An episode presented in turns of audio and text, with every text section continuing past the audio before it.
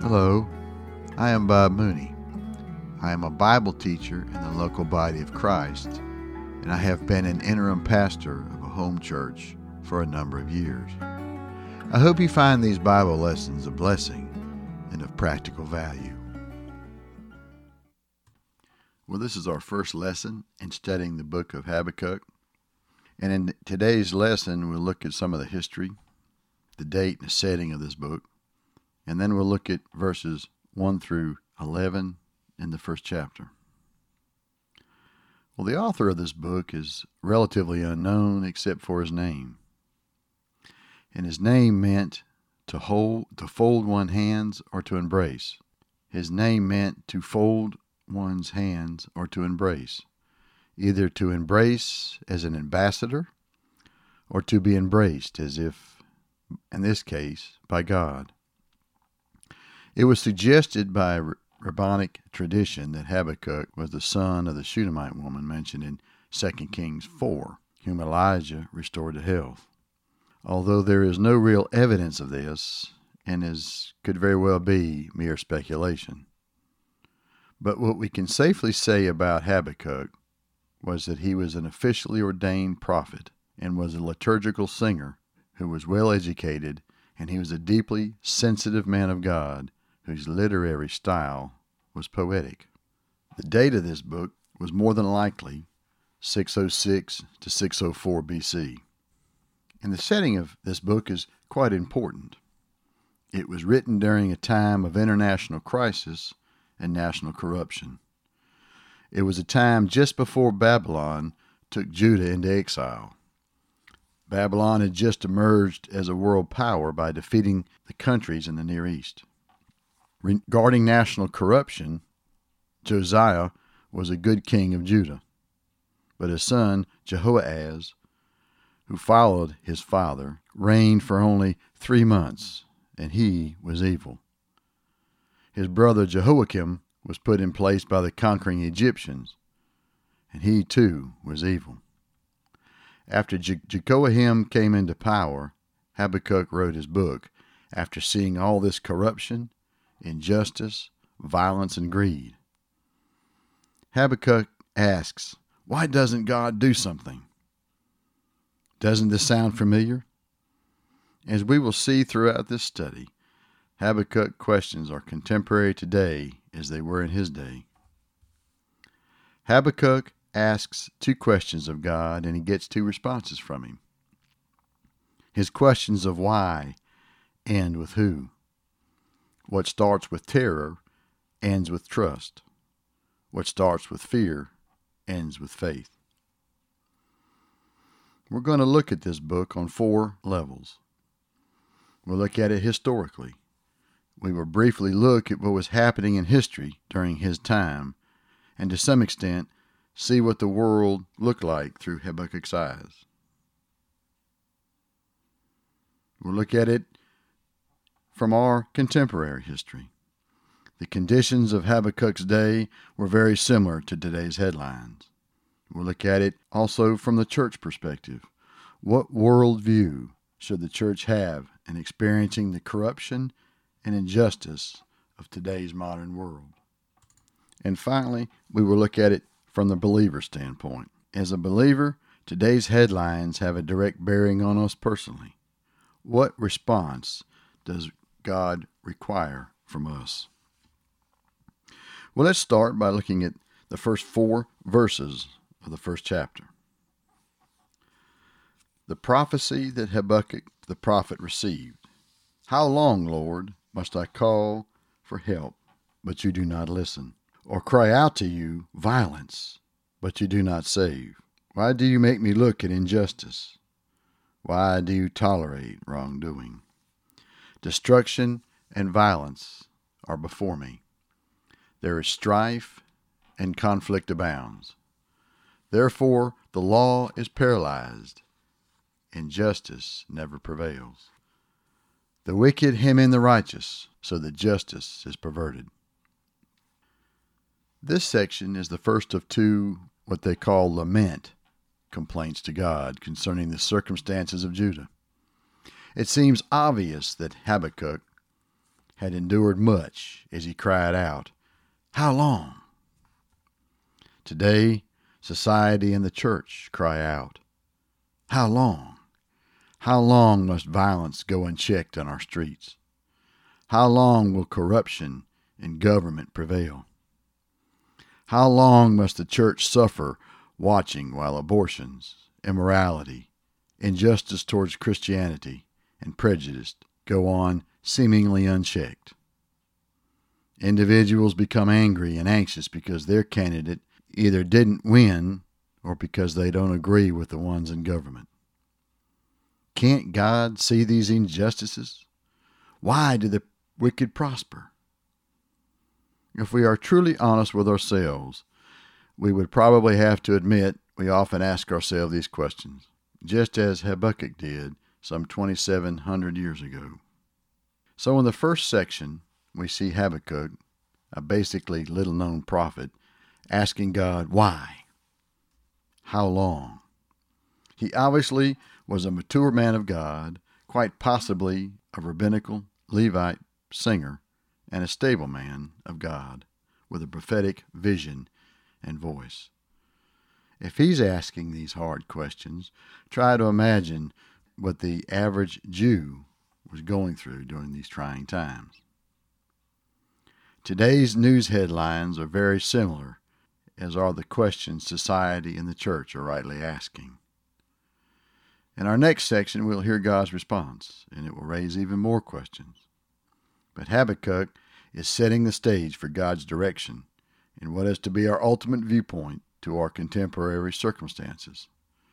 We will eventually see the Yah view, that is, to see our world from God's perspective. Today, just as in Habakkuk's day, some feel as though God's ears are closed to our prayers. Some may feel that God's hands are tied, or that He's not acting fast enough to suit our needs. But we need to keep in mind that God sees more than just our own immediate needs and circumstances. He definitely has His own agenda in place. There are a lot of complicated issues in our world today, and we have to admit that we only see a very small part of His plan, if indeed we do want to see it. As our study unfolds, I believe we will see our world headlines from a, from a fresh, albeit an ancient viewpoint. In the end, Habakkuk sees the Yah view, and my hope and prayer is that we'll be able to see it too. Well, let's move on to verses 5 through 11.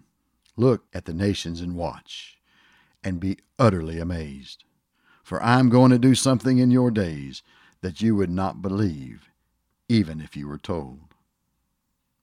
I'm raising up the Babylonians, that ruthless and impetuous people, who sweep across the whole earth to seize dwellings not their own.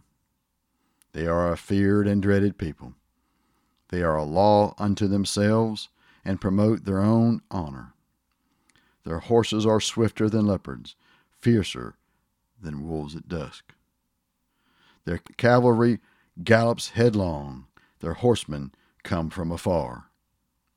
They fly like an eagle, swooping to devour. They all come intent on violence. Their hordes advance like a desert wind and gather prisoners like sand. They mock kings and scoff at rulers. They laugh at all fortified cities. By building earthen ramps, they capture them.